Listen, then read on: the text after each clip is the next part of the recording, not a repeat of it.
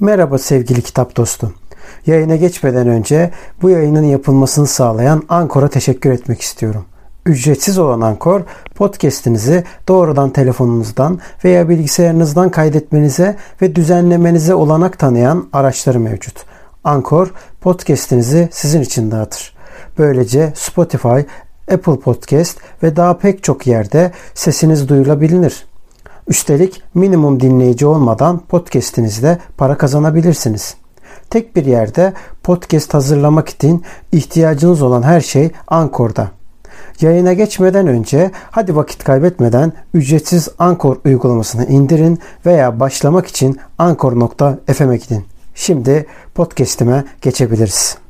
Selamlar dostlar. Ben Kitap Dedektifi. Ben Yasin Dede Bekiroğlu. İki uzman olmayan insanla bu haftaki konumuz yine bizim memlekette olmayan bir konu. Ev arama ve ev sahipleri. Evet, evet. bunun üstüne bir şiir geliyor aklıma Yasin'ciğim. Hemen onunla giriş yapalım. E, adeta bir şair gibi mısralarla programımız ilerlesin. Mal sahibi, mülk sahibi. Hani bunun ilk sahibi? Mal da evet. yalan, mülk de yalan. Hani bunun ilk sahibi demiş Ozan. Bununla Şimdi başlayalım. Türkiye'de bu ev sahipliği yani mülk sahibi olmak birazcık zor. Her zaman zordu. Ama çok eskiler işte böyle emekli ikramiyeleriyle, tazminatlarıyla gidip ev sahibi olabiliyorlarmış. 3-5 üzerine katarak bir şeyler alabiliyorlarmış. Türkiye'de Yeşilçam sinema tarihine baktığımızda da Kemal Sunal'ın hemen Kiracı filmini hatırlayacaksınız zaten. Evet.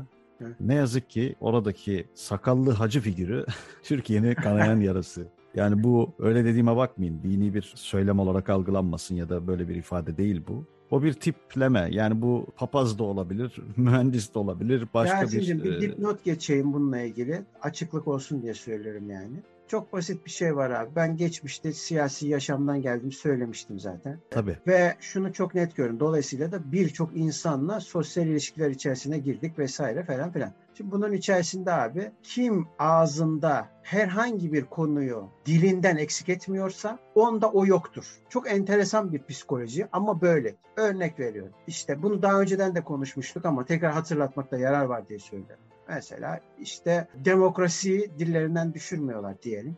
Demokrasi şöyle demokrasi bu. Vay demokrasi biz gerçek demokrasi, gerçek olmayan demokrasi. Demo Velhasıl o kişiler asla ve kata demokrat değildir. Ve e, tabii. demokrasiyi kendileri geldikleri zaman yerine geldikleri kişinin inanılmaz derecede bin beterini yaparlar. Şimdi birincisi bu. Tabii. İkincisi, din konusunda da aynı. Abi din Allah kitap iman, Allah kitap iman, Allah kitap iman. Hani sanki biz şey ne derler ona sürekli üç kağıt alavere dalavere yapıyoruz da ağzından onu düşürmeyince o ya abicim bunu bu kadar çok dile getiriyorsan sen de vardır bir şey. Bu iş böyle. Ya da ne bileyim. Yani biz çok bu... aşığız. Aşk, aşk, aşk, aşk, palavra. Sevmiyorsunuz. Yok öyle bir şey. Bir şeyin reklamı çok yapılıyorsa yani şey anlamında bunu pazar malzemesi olarak söylemiyorum. Yani bu piyasada dolaşan işte bir kitap, telefon ya da herhangi bir cihaz şey olarak söylemiyorum ama bir şeyin reklamı çok yapılıyorsa emin olun bir yerinden fos çıkıyor. Kalite kendini satar derler. Yani. Evet, evet.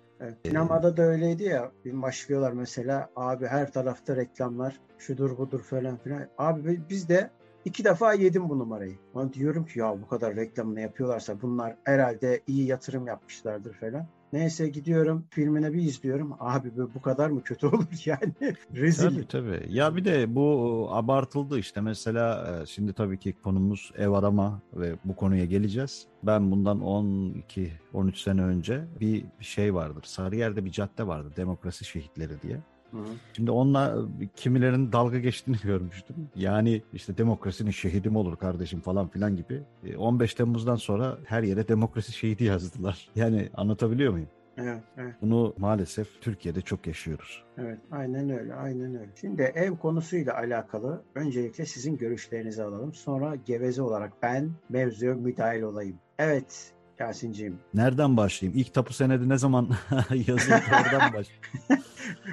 yani. Şey demiştik ya yayın öncesi Abdülhamid'in şeyler tapuları. Burası benim asıl torunu benim falan diye. Yani Osmanlı anlamıyor. Devam. Osmanlı arşivlerinde kim bilir hangi tapular şey oldu kül oldu. Buralar yani, benim. Evet. En son benim gördüğüm ilk tapu yani benim en eski görebildiğim tapu şeydi 1938 ya da 1942 tarihli bir şey galiba. Yaptığın işi de belirtirsen eğer şey olsun. Neden ha, gördüğünü yani, ha, Gayrimenkul sektöründe ufak bir dönem çalıştım diyelim. Yani oradan teknik bilgiler vasıtasıyla biraz bunlara sahip oldum. Müdahil evet. oldum. Ondan dolayı yani Türkiye'de ev arama hep böyle bir şey üzerinden gidiyor. Yani nasıl diyeyim bildiğiniz bir site var. Herkesin bildiği, adını bildiği. Oraya girip işte yazıyorsunuz. asla, Arkadaşın burada şey, asla marka vermeye gerek yok. Herkesin marka vermeye gerek yok. Herkesin bildiği gerek yok. O kendini şey reklamı gibi oldu. Bira reklamı yasak ya. Onu hatırlarsınız işte tuzlu fıstık. Şimdi bak bir tane ufak bir fıkra anlatayım abi çok ufak. bir gün adam sürekli küfür ediyormuş. Şeyi görür görmez bir tane elemanı gör sürekli küfür ediyor. Adam artık dayanamamış gitmiş mahkemeye vermiş. Ondan sonra ve mahkemenin sonuç bunu da bu arada hiç küfür etmeyen annem anlatmıştı. Ama hiç hayatı boyunca etmemiştir yani. Neyse sonra işte mahkeme demiş ki bu adama demiş 50 metreden daha fazla yaklaşamazsın ve asla küfür etmeyeceksin. Karar çıktı. Mahkeme çıkışında adam 50 metre uzağa gidiyor ve oradan uzakta. Ya işte fıkra bu ya yani. Hani 50 metreden neyi görüyorsun da işte fıkra bu. Ondan sonra oradan uzaktan gözüne bakmış. Adam da sinirlenmiş. Aha demiş bana yine küfür edecek bu. Bakmış gözünün içine demiş ki sen anladın onu demiş. evet yani aynen öyle. Niye buradan girdim konuya? Ya şimdi şöyle bir şey var. Yani emsal diye bir şey var tamam mı? Bir şeyin değerini araştırırken emsal değerine bakıyorsunuz. Yani e, yakınında hastane var mı? Yakınında okul var mı? Caddeye yakın mı? Ulaşım imkanları nasıl? Otoparkı evet. var mı? Evet. Binanın yaşı, işte ne bileyim. Altyapısı, e, depreme altyapısı, mı?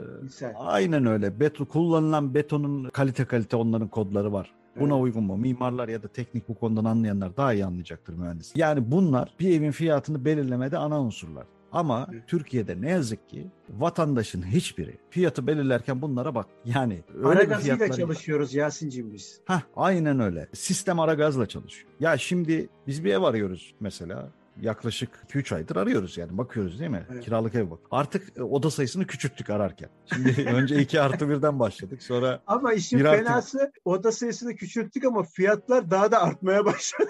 1 artı 1'e 1 artı 1'e indik. Şimdi 1 artı 0 bakıyoruz. Yani evet. tuvalet yatak her şey bir arada sanki şu tek kişilik hücreler var ya tuvalet evet, tuvalet evet, içinde işte. Evet. Öyle yere bakıyoruz. F, ha, F tipi F tipi bakıyoruz. Bu gidişle cezaevine kira vereceğiz galiba. Evet. Yani şimdi ne yazık ki insanlar bakıyor ki aa diyor bak diyor bu araba bu fiyatı yapıyorsa arabada da aynı şey var. Bu araba bu fiyatı yapıyorsa tamam ben de buna yazayım böyle. Ya dün ahır ben köydeki bizim köydeki büyüklerimin ahırdaki hayvanları götürsem hayvan yemin ediyorum yatmaz o. Tepik atar ya. Oraya tepik atar. Ya tepiyi bırak abi yani yatmaz. Huzursuz olur süt vermez. bu ne der ya? Lira, 1500 lira istemişler ona. ya bu ne der abi? Çökmüş, bir de ona yıkılmış. emlakçı veriyor ha. Artık emlakçı geceden mi kalma? Ne içiriyorlar bunlara bilmiyorum. Magic mushroom mu? Artık mucize mantar falan yiyorlar adam galiba. Adam ahıra neyse en azından 1500 abi. E, adam ahıra 2000 istiyor. Böyle. Ya şu an çok komik işte iş ararken de aynı şeyle karşılaşıyorsun. Hayır bir de Yasin'cim şöyle de bir edebiyat var. Şimdi mesela e, yapıyorlar. Sonra da gidiyorsun soruyorsun. Abi böyle abi vallahi bizim de elimizde bir şey yok. Ne yapalım? İşte e, ne yaparsın? Fiyatlar yükseliyor. Vallahi bizim Allah'ın verdiği Herkes... Allah'ın Allah'ın verdiği nefesimizi boşa tüketmeyelim diye. Gerçekten yani herkes herkes abi birbirini gaza getirme. Bak bu araba satışlarında da böyle oldu. İkinci yani, el piyasasına tabii, bak tabii. demek istemiyorum. Yani abi sadece kişisel hırslardan dolayı. Ya tabii Bak, ki. buradan buradan bir reklam olmasın bu tabii de. Yani reklam da olabilir. İyi insanlar ben gördüm onu çünkü. Bir oto ekspertiz firması var İzmit'te. Evet. Meşhur oldular YouTube'da zaten. Hani evet. arkadaş Türk halkının bu kadar dolandırıcı olabileceği insanın aklına gelmez yani. Yani 98 model arabanın arkasına 2001 model arabayı ekleyip araba yapan mı dersin? Bunu ikinci el boyasız diye satan mı şey, dersin? Hayır 2001 Arabanın yazıyor. bütün Bak bak 2001 yazıyor ya herhalde şeylerde arabanın özelliklerini ikisinin ortasına yazmış hani 2000. Yani kolpacılıkta zirve. Ya yatmam. Bizim... Bak bunu da anladım. Hadi tamam böyle bir şey halt yedin. İnsan hayatıyla oynuyorsun. Yani yok hava yastığını kandırmış bilmem ne yapmış bunları yapmış. E, konutta da aynısı. E gidiyorsun diyor ki şimdi bankadan kredi çekeceksin. Diyor ki sana bir ekspertiz yaptırman gerekiyor. Buraya bir bakacağız. Ekspertizi bir yaptırıyorsun bir geliyor taşıyıcı kolonlardan birini kesmiş adam. Niye? Altına otogaleri Abi yapmış. İzmir'de İzmir'de malum bir tane market var. İsmini söylemeyelim. Herkes çok iyi biliyor ne olduğunu. Kafasına göre kolonu kesmiş. Bina abi sapa sağlam. Sadece o kolonun olmadığı tarafa yatmış bina. Ha, evet evet. Sonra ama Ve bununla ilgili... vinçlerle tutturdular. Hatırlıyor musun? Tahliye Tabii öyle tabii biliyorum. Biliyorum bununla ilgili ama bir açıklama yaptılar ya ya öyle bir şey yok biz aldığımızda öyleydi ama bilmiyoruz tabii ki işin detayını. Teknik açıdan tabii ki bir- hayır canım ne alakası var? İspatlandı Teknik- o. Ha öyle mi? Ben Tabii, tabii. çok ya moral bozukluğundan orada bir amca kalmıştı. O amcanın kurtuluşunu izlemiştim. Birkaç gün sonra amca rahmetli oldu. Çok üzülmüştüm. Markete giriyor kendi halinde. Yaşlı bir amca işte maalesef orada kalıyor. Amcayı kurtarıyorlar. Konuşa konuşa hatta 40 dakika 50 dakika belki daha fazla. İç kanama geçirmiştir zaten. Aslında hastaneye giderken hani durum stabil görünüyordu. Hatta konuştu, sohbet etti. Tabii böyle işte maalesef bilmezliğin insan hayatıyla oynama noktasında ne kadar, nelere mal olduğunu hepimiz gördük. İzmit depreminde 99'da çocuktum tabii. Hatırlıyorum yani İstanbul'da o Marmara depreminde yani İzmit depremi dedim. Neler yaşadık. E bunlar ayrı bir şey. Daha sonra tekrar Düzce depremi oldu. Düzce depreminde ben okuldaydım. Okul binası yıkılmadı ama o gün mesela sakatlanmıştım. İşte bu şeyler ne yazık ki ev sahipleri. Herkesi kastetmiyoruz tabii burada. Alınan alınsın yani. Hani insan hayatıyla oynayan ya da insanı kandıran alınsın kardeşim. Abi ben 50 bin tane hikayeyi anlatırım. Yani bunun üstüne o kadar çok anlatırım ki yani. Benim kendi yaşadığım konutta da aynı sıkıntılar yaşandı yani. Yani şu var bak şimdi sosyal medyayı geçtim. Televizyonda her akşam konut fiyatları şöyle arttı, konut fiyatları böyle arttı, kiralara şöyle yapıldı, buna böyle yapıldı. E bir taraftan tabii ki yaşamsal şeyler de artıyor. Ev sahibi diyor ki ha ben o zaman artırayım. Ya bir hafta içinde bin lira artmaz abi bir tane kira yani bir dairenin kirası bin lira artırılmaz ya. Bu nasıl bir şey? Ekonomi şeyinden anlayan, analizden anlayan adam bunu daha iyi anlatacaktır. Yani biz uzman değiliz yani. Ama halk olarak gördüğün şey rahatsız etmiyor mu seni ya? Öyle. Sürekli Ya mesela şu an- kiracıyı çıkartayım da iki katına başka kişiye kitleyeyim. Ya altımdaki bak benim oturduğum binada evet bunu bir gün dinleyecekler ama kendim oturacağım diye insanı çıkardılar. Çıkardılar Evet. iki katı fiyata kiraya verdiler bir hafta sonra. Bu ahlak değil işte bak. Bu ahlak değil. Bu işte Kemal ahlaklı değil. Sunal'ın hikayesi Yasin. Almanya'dan akrabam gelecek çık. Senin diyor hiç kimsen yok ki diyor. Ne Almanya'sı diyor. Bak bir artı bir kiralık daire İstanbul yazıyorum. Hemen önümde. Tabii günlük kiralıklar falan çıkıyor. Hemen şuradan mesela bakalım. bir 20. tanesine. sayfaya bak abi ondan sonra normale dönüyor. Heh, tabii şimdi çok saçma şeyler geldi. Sarıyer'de villa 25 bin. Böyle şeylere bakmıyoruz tabii şimdi. Hayır hayır bak dediğim gibi 20. sayfaya basarsan eğer hemen şey çıkacak zaten. Sıralamayı bir dakika. Düşük fiyat yapalım. O zaman da günlük çıkıyor. Şuraya bak. Evet bir mağaranın 1 artı 1 demiş ama mağara 1700 TL. 30 yaşında bir bina. Yani Bodrum'un da Bodrum'u. Evet gördüğün gibi. Yazıp görebilirsiniz hepiniz. Mahalle vermeyelim şimdi. Şey Abi bir de herkes herkes ayrı bir tokatçı. Bak dediğim gibi birebir yaşadığım bir arkadaşımın yaşadığı diyeyim. Hadi. Herkesin E, e, yaşadığı. evet, evet. Bir arkadaşımın yaşadığı bir sahne var. Eve giriyor. Ondan sonra eve giriyorum ya da her neyse işte birileri giriyor eve. ev, ev saçma sapan bir şekilde inanılmaz çer çöp içerisinde. Ama ev sahibinin iddiasına göre burada hiç kimse kalmadı. İlk kiracımız sizsiniz abi diyor.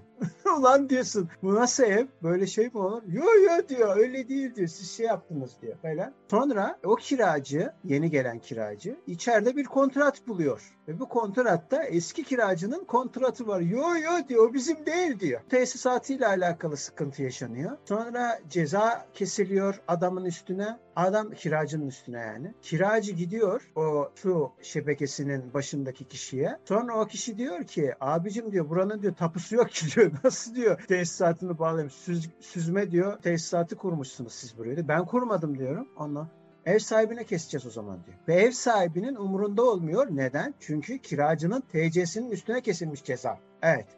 Ve tapuda bakıldığı vakit oranın kafasına göre bir kat çıkıldığı ve bu katı yine kafasına göre başkalarına kiraya verdiği ve emlakçının da bu işe alet olduğu, bütün apartman böyle kardeşim diye de bir de savunma sunduğunu biliyoruz. Şimdi Dolayısıyla neyi konuşuyoruz abi? Ve bunların da az önce belirttiğim din iman kitap diyenlerin ağzından düşürmeyen Şimdi, ve bir kuruş e... eksik kirayı yatırdığı zaman o da az önce senin yaşadığın kayıtta olmayan komisyon farkı şeyden mesela bankanın komisyon farkı bir nasıl diyeyim bir anlık bir dikkatsizlikten. Gecik, gecikme faizi diyelim ha, yani. Ona bir liralık bir şey hayır faiz değil bu benim dediğim. Bir liralık bir havale ücretinin kesintisinden kaynaklı olarak şey olduğu için abi bu seferlik öyle olsun ama öbür önde fazladan yatırırsın deyip o bir liranın bile hesabını soran adam birdenbire görüyor musun Cenab-ı Rabbim? Ya Yasin'ciğim herkes kolpacı. Bu herkesin Bu hayatı Türkiye'nin. Türkiye'nin kanayan yarası deyip yani klasik böyle şey yapıyoruz. Radyo yayını yapıyoruz gibi oldu. Ertem İlmez'in yönetmenliğini yaptığı 1980 yapımı Banker Bilo filminde örneğin bir sahne var işte hapisten çıkıyor Bilo işte İbrahim'i buluyor. Aa diyor burada diyor ne güzel diyor. Devlet diyor her seçimde diyor bir tapu dağıtır burada diyor. Ve ben İstanbul'a geldiğim 1996 yılında çocuk olmama rağmen çevredeki birçok binanın her seçim döneminde birer kat çıktığını, e, bu muhabbetin çok yapıldığını biliyorum. Ve İstanbul'daki eski tabii ki şimdi hepsi yüzde sekseni kentsel dönüşüm e, bahanesiyle bir şekle sokuldu ama hepsi birer kat çıka çıka bugünlere geldi. İşte hatta temeli sağlam olmadığı için tehlike arz eden küçük bir sarsıntıda yıkılacak çok daire var şu an. Erciş'te abi deprem olmadan önce yanılmıyorsam Şirin Payzın mı gitti? Olabilir. Bir gazeteci gidiyor. O zamanın ünlü gazetecilerinden. Gidiyor. Bir tane bina var. Orada da bir yerli vatandaş yardımcı oluyor ona işte anlatıyor. Burada ya sivil vatandaş yani. Burada şöyle oluyor, burada böyle oluyor falan diye. Bir tane abi bina var. Binanın sadece orta katı çökmüş. E, üçüncü ve birinci katta hiçbir şey yok. Allah Allah diyor. Bu diyor nasıl olmuştu? Ama bu arada çok enteresan bir şey var. Üçün, e, ikinci katın pardon yani yıkılan katın tamamı kolondan oluşuyor.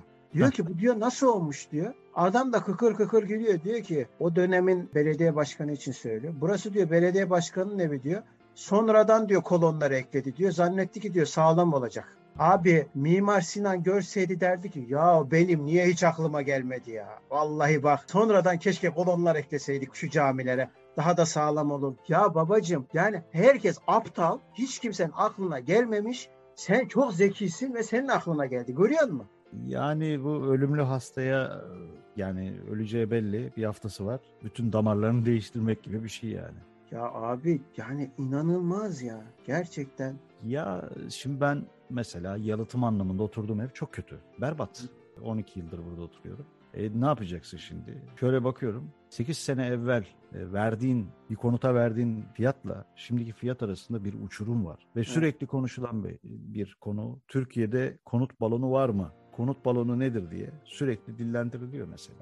Yani sürekli bir yapılaşma var. Boş bina çok görüyorum. Çok ilan var. Ya alanda var tamam hani ihtiyacına göre elinde gücü olan imkanı olan alıyor tabii ki ama bunun geri dönüşü ne olacak? Bu konuda ben de bir şey bilmiyorum. Evet. Yani tersine döndü diyelim.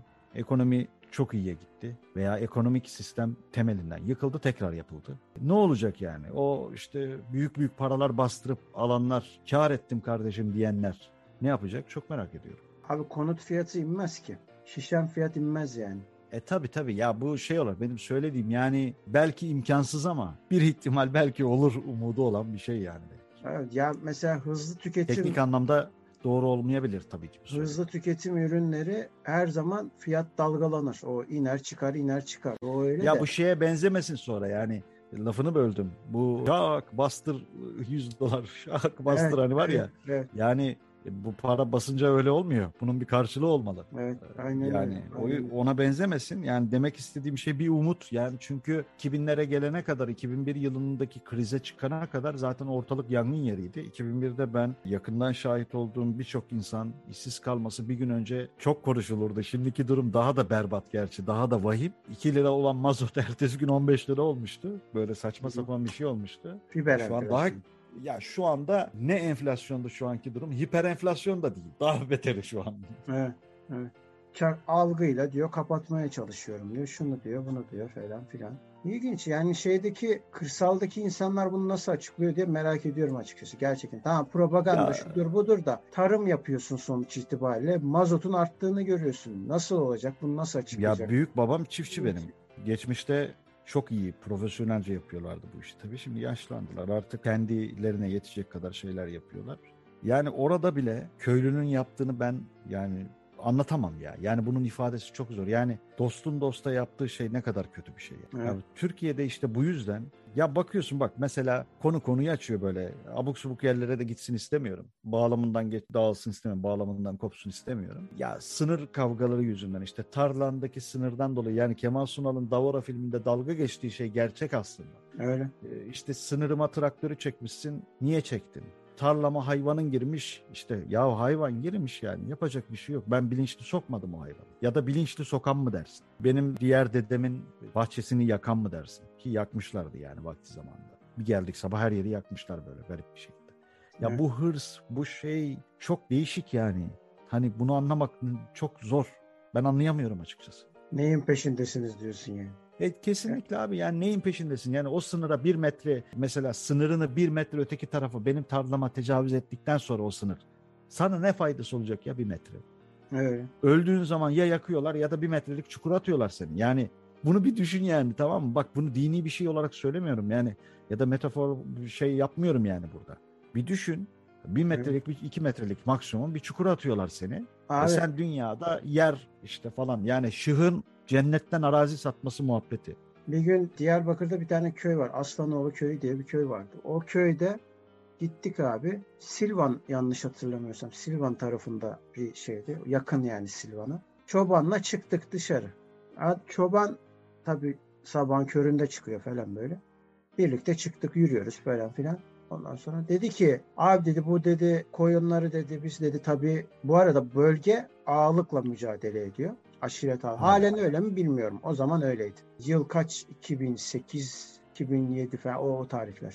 Neyse bununla mücadele ediyor falan. Sonra dedik e ne olacak falan filan. Abi dedi bak dedi sırf dedi bu ağanın dedi kendi arazileri var ve buna tabi olan dedi köyler var. Sırf dedi o ağanın arazisinden biz otlatıyoruz de koyun mu diyor otluyor. Adam dedi Türkiye'deki dedi şeyler başaklar dedi şeydir böyle düz çıkar dedi. Bunlarınki dedi kancalı dedi. Sırf dedi ithal yaptı ki sırf boğazına takılsın hayvan ölsün diye. Ona niye? Efendim aşiret ağasıymış ya. E ondan dolayı böyle zulüm yapmak içinmiş. Ya kardeş. lan neyin peşindesin? Sen orada Ya. iki tane şey arazi alınca cebine ne giriyor? Cebine girdi diye. Ya, Ya. o sana ne yarar sağlayacak? Ya neyin? Ya bırak. gerçekten affedersin altın klozete sıçmayı ne kadar meraklısınız be kardeşim. Yani ağayı bırak benim çocukken oğlumun yaşlarındayken bir akrabamın oğluyla işte bir ağaçtan elma mı armut mu ne yemeye çalışıyorduk falan böyle işte koparıp yiyoruz yani. Hı.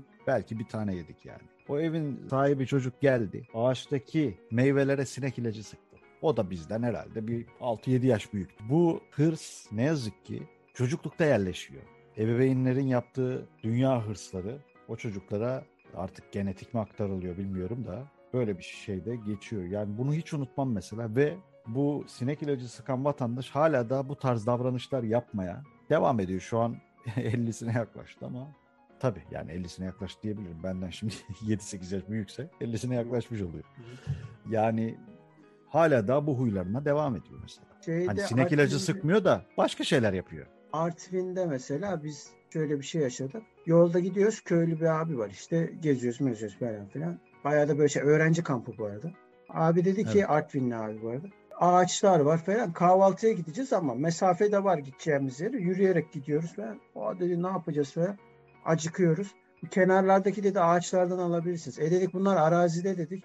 O dedi arazi tarafından almayın dedi. Arazinin dedi özellikle dibine ekiyorlar ki öbür tarafa da sarksın göz hakkını oradan alın diye dedi. Bak inceliğe bakar mısın? Bunu düşünmüş. Ama benim mesela meyvem şimdi var köyde. Tabii daha büyümediler ama babam şimdi yeni yeni bu işlere girdiği için onlarla uğraşıyor. Ben hususi tabela yaptırıp göz hakkıdır istediğiniz kadar alabilirsiniz. Yani istersen ağacı topla. Yani bu dünyanın hani Nazım'ın dediği gibi bir zeytin fidanı bile dikmek. Anlatabiliyor muyum? Yani ki Nazım bunu söylemiş. İslam peygamberi de bunu söylemiş. Kıyamet kopsa dahi bir fidan dikin. Hani hadistir hani söylüyorlar. Evet. Önem verdikleri için söylüyorum. Yani hadis kıymetlidir. İnançlı arkadaşlar hani buradan şey yapmasın. Yani böyle bir ümmetin veya böyle bir ecdattan gelen insanın böyle şeyler yapması gerçekten ondan sonra cuma namazına gidip cuman mübarek olsun. Ya bırak kardeşim bu edebiyatı bırak ya. Bırak yani. Yani Hani bu kiradan her nereye geldik ama böyle. Ya Bu Yasin'cim, tarla her kirasında şey, da böyle. her şeyimiz şekilci oldu Yasin'cim. Her şeyimiz şekilci oldu. Başka Ama bak bu yeni değil. Bu yeni değil. Öyle. Bak bu yeni değil. Bu Nazım'ın e, memleketimden insan manzaralarında da böyle.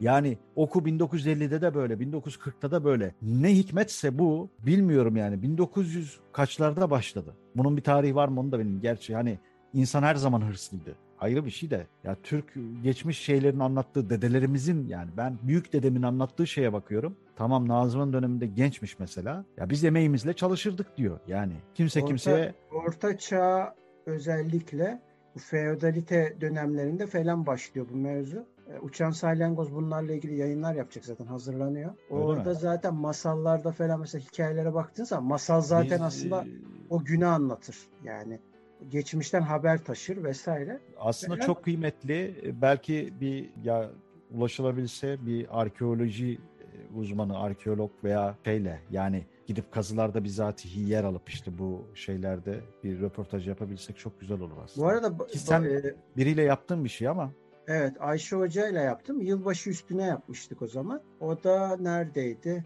Urfa'da mıydı? Değildi Urfa'da. Neyse ona bir e, kazı yapıyordu falan. Şey e, ama şu anda e, ulaşabilir miyiz bilmiyorum ama bütün imkanları da zorluyorum yani. İstanbul Arkeoloji Müzesi'ne ulaşmaya çalışıyorum. Görüşmek için ulaşmaya çalışıyorum. Yani sonuçta normal gidiyorsun falan ama buna ulaşmaya çalışıyoruz ve bu bunu yaptığımız zaman şeye yapmaya çalışıyoruz. Haydarpaşa kazıları. Onlarla Evet. ilgili yapmaya çalışıyoruz. Mesela orada neler yapılıyor vesaire bunları görüşmeye çalışıyoruz vesaire ama ya genel itibariyle konuya dönersek eğer yani mesela masallarda falan bunu çok net bir şekilde görebiliyoruz. Yani arkeoloji biraz daha eskiye gidiyor. O yüzden söylüyorum. Ama bu daha yakın döneme geldiğin zaman tabii ki yüzlerce yıl ilerliyor ama buna göre daha yakın. Milattan önceden bahsetmiyorum yani. Ee, insanlar tabii ki şeydi, belli çıkarları vardı vesaire falan ama özellikle feodal çağda bu iş zıvanadan çıktı. Çünkü devlet kendi eliyle bunu pohpohladı. Örgütlü olma diye. Yani merhaba demeni bile adam Lan iktidardan gidebilirim acaba. Bak ben de Netflix'te şimdi şeye bakıyorum. Zorba belgeseline bakıyorum. Taraflı yapılmış. Çok açık yani taraflı e, olduğu tabii ben izledim onu evet. Netflix'in zaten yani maşallah var o konuda taraf noktasında. Ya biz içerisinden alacağımız kıymetli bilgileri alıp şey yapıyoruz yani. Evet evet bunu şey yapıyorsun ama ama buna rağmen orada mesela anlatıyor. Uganda'yı mesela anlatıyor vesaire. Adamların diyor bir şekilde birbirine selam vermesini bile engelleyebilecek derecede fitne sokmaya çalışıyor. Ve bunu sürekli yapıyor. Bunu yapıyor ki diyor kendi koltuğunu sağlamlaştırmak. Bu diyor ama devletin güçsüzleştiğini göstermekle beraber kendi şeyini, koltuğunu daha da böyle oturaklı hale getiriyor böylelikle. Sırf ne? Yani- Ortalık karışsın. Abi ben sokaktaki çocuğu normal bir şekilde yani normal derken bak bunu söylemek bile çok ayıp yani. Ama böyle sevgimi gösteremiyorsam eskiden ay canım benim derdin severdin okşardın bilmem ne falan. Bunu bile artık böyle bir Yani ben, noktası e, olarak algılatıyorsak eğer anne babalara ya da anne babalar böyle düşünüyorsa ya da çocuklar bile böyle düşünüyorsa Yani bu bu konuda Onur Saylak'ın son dizisi Onur Saylak ve Hakan Günday ortaklığından birlikteliğinden çıkan Uysallar dizisini izlemeni tavsiye ederim. Netflix'te bu da ama Evet. yani orada işte senle konuştuğumuz aynen bunu. Mesela biz eskiden diyor ya buradan biraz spoiler olacak ama işte diyor ki komşuluk ziyaretleri yapardık kızım falan filan diyor dede. Hı Ee, Kız kelli ferli bir rezidansta işte ufak daha yani hani hı hı. 6-7 yaşlarında.